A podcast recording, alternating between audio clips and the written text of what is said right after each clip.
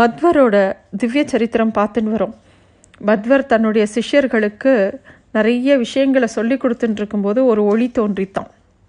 அப்போது அந்த ஒளியை வணங்கிட்டு அவர் ஏதோ அந்த ஒளியை பார்த்து பேசுகிறார் அப்புறமா சிஷ்யர்களை பார்த்து வியாச பகவான் என்னை பார்க்கறதுக்காக பத்ரிகாசிரமத்துக்கு வர சொல்லியிருக்கார் என்ன? நான் போகணும் அப்படிங்கிறார்.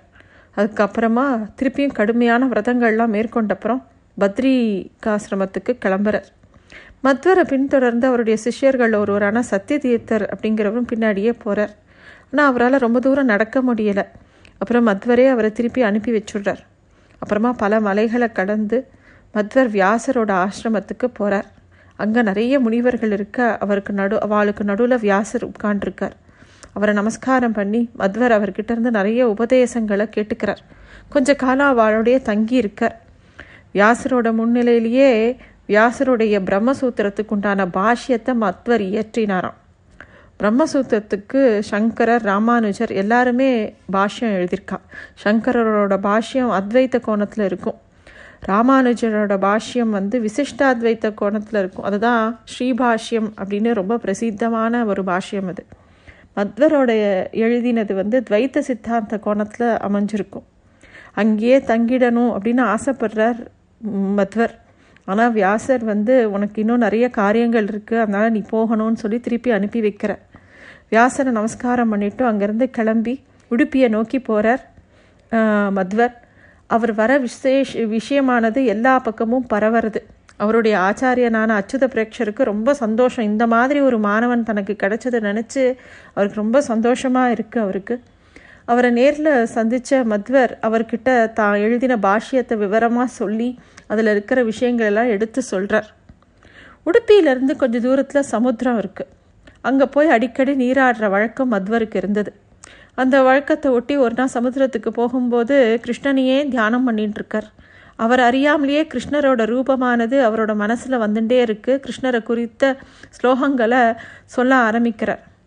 என்ன இன்னைக்கு குறிப்பாக கிருஷ்ணரை குறித்தே நமக்கு எல்லா துதிகளும் மனசில் வருதே அப்படின்னு மத்வருக்கு ஆச்சரியமாக இருக்குது இன்னைக்கு கிருஷ்ணன் இங்கே வரப்போகிறான் அப்படிங்கிறத அவர் உணர்றார். கிருஷ்ணரோட வரவுக்காக எவ்வளோ நேரமானாலும் அங்கேயே காத்திருக்கணும் அப்படிங்கிற தீர்மானத்தோட அங்கேயே உட்காந்து தியானம் பண்ண ஆரம்பிக்கிறார் மத்வர். கடற்கரையிலேயே அப்படியே தியானத்தில் உட்காண்டிருக்கார் மத்வர். திடீர்னு கண் விழித்து பார்க்கும்போது கடலில் அப்போ பெரிய காற்று வீசின்னு இருக்கு ஒரு கப்பல் தூரத்தில் தெரியறது அது ரொம்ப தடுமாறின்னு இருக்குது இவர் கவலையோடு அதை பார்த்துட்டே இருக்கார். அப்போது கப்பல் இருந்தவா எல்லாரும் ஏதோ ஓலம் விடுறது இவருக்கு தெரியறது. அப்போது அவள் பயப்படுறாங்கிறதும் இவர் உணர்றார். அப்போது அவள் மேலே ரொம்ப கருணை கொண்டு தன்னோட காவி விடையோட மேல் துண்டை எடுத்து கப்பலை நோக்கி வேகமாக ஆட்டுறார் பயங்கரமாக எழும்பின்னு இருந்த அலைகள்லாம் ஓஞ்சுது அந்த கப்பல் கரை சேர்ந்தது. கரையை நோக்கி வந்த உடனே அதுலேருந்து இறங்கி வந்த மாலுமிகள்லாம் மதுவரை வணங்கி உங்களுடைய உதவினால தான் நாங்கள் வெளியில் வந்தோம். நீங்கள் கருணை காட்டியிருக்காவாட்டா உங்களுடைய கடாட்சம் எங்கள் மேலே படாட்டா நாங்கள் இந்த ஆபத்துலேருந்து மீண்டிருக்க மாட்டோம் அப்படின்னு சொல்லிட்டு சாஷ்டாங்கமாக அவரை விழுந்து சேவிக்கிறா. கப்பலில் அவகிட்ட ஏராளமான விலை உயர்ந்த பொருட்களும் பொற்காசுகளும் எல்லாம் இருந்தது. எல்லாத்தையும் கொண்டு வந்து மத்வர் முன்னாடி சமர்ப்பிக்கிறா. அதை எதையுமே மத்வர் ஏற்றுக்கலை ஆனால் அதே கப்பலில் கொண்டு வரப்பட்ட சந்தன கட்டைகளை எடுத்துகிட்டு வரும்படி சொல்கிறார் எல்லாத்தையும் கொண்டு வந்தோடனே அதுலேருந்து ஒன்றே ஒன்று மட்டும் எடுத்துக்கிறார். அப்புறமா தன்னுடைய சிஷ்யர்கள்ட்ட இந்த பெரிய சந்தனக்கட்டையை மட்டும் மடத்துக்கு எடுத்துகிட்டு வரும்படி சொல்கிறார் அங்கேருந்து புறப்படுறார். சிஷ்யர்களும் அந்த சந்தனக்கட்டையை எடுத்துட்டு நடக்க ஆரம்பிக்கிறா. அப்போது சந்தனக்கட்டையிலேருந்து கொஞ்சம் கொஞ்சமாக சந்தனம் உதிர ஆரம்பிக்கிறது. கொஞ்ச நேரத்தில் அதில் கொஞ்சம் அளவு தான் சந்தனம் இருக்குது அங்கே ஒரு அழகான கிருஷ்ண விக்கிரகம் வெளிப்படுறது அந்த கட்டையிலேருந்து. ஒரு கையில் தயிர் கடையை பயன்படுத்துகிற மத்து மற்றொரு கையில் ஒரு கயிறு. இதோட ரொம்ப புன்சிரிப்பு தவழக்கூடிய ஒரு அழகான விக்கிரகத்தை பார்க்குறா. மத்வர் அப்படியே ஆச்சரியப்பட்டு போகிறார் அவர் வாயிலிருந்து கிருஷ்ணரோட பாடல்கள் பிரவாகமாக வந்துட்டே இருக்குது இதுக்கு முன்னாடி அவர் இசைத்த பாடல்கள்லாம் சேர்த்து துவாதச ஸ்தோத்திரம் அப்படிங்கிற ஸ்துதி உருவாருது. துவாதசம் அப்படின்னா பன்னெண்டு அப்படிங்கிற எண்ணிக்கையை குறிக்கிறது. அந்த துதி பன்னிரெண்டு அத்தியாயங்களை அமைஞ்சதுனால அதுக்கு அந்த பெயர் வந்தது. மத்வரும் அவள் சிஷ்யனும் அந்த விக்கிரகத்தை எடுத்துட்டு உடுப்பியான உடுப்பி கிட்ட போகிறா உடுப்பிக்கு போகிறா அங்கே இருக்கிற குளத்தில் விக்கிரகத்தை இன்னும் ஒட்டின்னு இருக்கிற சந்தனத்தூள்களை கழுவி அப்புறப்படுத்தணும்னு அந்த விக்கிரகத்தை எடுத்துட்டு அங்கே போகிறார் விக்கிரகத்தை மடத்தில் எடுத்துன்னு வரும்படி சிஷியர்கள்ட்ட கூட்டிகிட்டு சொல்லிட்டு ம மடத்துக்கு போயிடுறார் மத்வர். இது வரைக்கும் இருவர் மட்டுமே எடுத்துன்னு வந்த அந்த சிலையை பல பேர் அதை தூக்க முயன்றும் அதை தூக்கவே முடியல. கிருஷ்ண விக்கிரகம் அவ்வளோ கனமாக மாறிடுது சிஷ்யர்கள் மடத்துக்குள்ளே போய் மதுவர்கிட்ட இந்த செய்தியை சொன்னோடனே மதுவருக்கு உள்ளுணர்வு தெரியறது. ஓ நம்மளே நம்ம கையால் இந்த சிலையை தூக்கினா தான் அதை உள்ளே எடுத்துன்னு வரணும்னு பகவானோட கட்டளை போல் இருக்கு அப்படின்னு அவருக்கு தோன்றுறது எப்பவுமே பகவான் நேரில் வந்து பேசி நமக்கு ஒரு விஷயத்துக்கு விடை கொடுக்க மாட்டார். நம்ம மனசில் தோண பண்ணக்கூடிய எண்ணங்கள் வந்து பகவானே நமக்கு முன்னாடி சொல்கிற மாதிரியான விஷயங்கள். அந்த மாதிரி மற்றவருக்கு தோன்றுறது. வெறும் கிருஷ்ணா அப்படின்னு சொல்லிட்டு பக்தியோட அந்த விக்கிரகத்தை தூக்க அது ரொம்ப லேசாக மாறிடுத்து அதை மடத்துக்குள்ளே எடுத்துன்னு வரார் மத்வர்.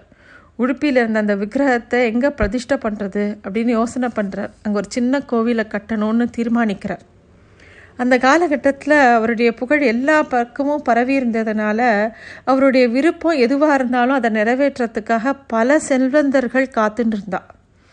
அவ எல்லாரும் கிருஷ்ணருக்கு ஒரு பெரிய கோவிலை கட்டணும்னு இவர் நினச்சா கூட கட்டியிருக்கலாம். ஆனால் அவர் வந்து அழகான எளிமையான ஒரு சின்ன கோவில் கட்டணும் அங்கே பிர பிரதிஷ்டப்படணும் கிருஷ்ணரை அப்படின்னு ஆசைப்படுறார். கோவில் கட்டி முடிக்கப்பட்டு கிருஷ்ணரோட விக்கிரகம் அங்கே பிரதிஷ்டை ஆனது. கிருஷ்ணர் வழிபாட்டுக்கு கடுமையான பூஜை முறைகளை மத்வர் விதிச்சாராம். பூஜை செய்ய அர்ச்சகர்கள் விக்கிரகத்துக்கு பக்கத்தில் செல்கிற போது அவள் ரொம்ப சுத்தமாக இருக்கணும் அப்படிங்கிறதுனால பல பல வழிமுறைகளை அவர் கொண்டு வந்தார். ஒம்பது முறை பூஜை நடக்கும் அந்த கோவிலில். அந்த ஒம்பது முறைகளும் குளிச்சுட்டு தான் அர்ச்சகர் விக்கிரகத்து பக்கத்துலேயே போக முடியும். அந்த அர்ச்சகர் எந்த திசையை நோக்கி உட்காரணும் எவ்வளோ நேரம் பூஜை பண்ணணும் எந்த மாதிரி விஷயங்கள்லாம் அதுக்கு உபயோகிக்கணும் எல்லா வழிமுறைகளும் மத்வரே வகுத்தாராம். அந்த பூஜைகள்லாம் ரொம்ப தூய்மையாக நடக்கணும் அப்படிங்கிறதுக்காக சந்நியாசிகளையே அர்ச்சகர்களாக செயல்படுற வழக்கத்தையும் அங்கே ஆரம்பித்து வைக்கிறார். இதுக்காக அஷ்ட மடம் உருவாக்குறார். எட்டு சிஷ்யர்களுக்கு சந்நியாசம் சந்நியாசம் கொடுத்து அவளுக்கு பயிற்சி தந்து அவளையே அங்கே பூஜையை நடத்துறதுக்கு ஏற்பாடு பண்ணுறார் இந்த அஷ்ட மடம் அதனாலேயே உருவாக்கப்படுறது. வருஷத்துக்கு பொறுப்பு ஒரு மடம். அந்த கோவிலை பார்த்துக்கிறதுக்கு. உடு உடுப்பி கிருஷ்ணர் கோவில் இன்னும் அவளால் தான் ரொம்ப சிறப்பாக நிர்வாக நிர்வாகிக்கப்படுறது. இவ்வளவு அக்கறையோட நிர்மாணிக்கப்பட்ட அந்த உடுப்பி கிருஷ்ணர் கோவிலுக்கு வரக்கூடிய பக்தர்கள் ரொம்ப ஏராளம். உடுப்பியிலேயே கொஞ்ச காலம் தங்கியிருக்கார் மத்வர். திருப்பியும் அவர் பத்ரிக்கு போகணும் அப்படிங்கிற மாதிரி மனசுக்குள்ளே உணர ஆரம்பிக்கிறார். திருப்பி பக்திரிக்கு கிளம்பி போகிற வழியில் நிறைய அற்புத நிகழ்ச்சிகளை க பண்ணி காட்டுறார். பத்ரியில் வியாசரை திருப்பியும் தரிசனம் பண்ணுறார் அங்கேயே கொஞ்ச நாட்கள் தங்கியிருக்கார். வியாசர்கிட்டேருந்து பல விஷயங்களை கத்துண்ட மத்வருக்கு வியாசர் எட்டு சால கிராமத்தை கொடுத்தாராம். அது உடுப்பியில் வேறு சில இடங்களில் இன்னும் இருக்கிறதா சொல்லப்படுறது. பத்ரியில் தங்கியிருக்கும் போதே மகாபாரத தாத்பரிய நிர்ணயம் அப்படிங்கிற நூலையும் மத்வர் இயற்றினார். இன்னும் நிறைய விஷயங்கள் மத்வரோட திவ்ய சரித்திரத்தில் இருக்குது அடுத்த இதில் பார்க்கலாம். நன்றி.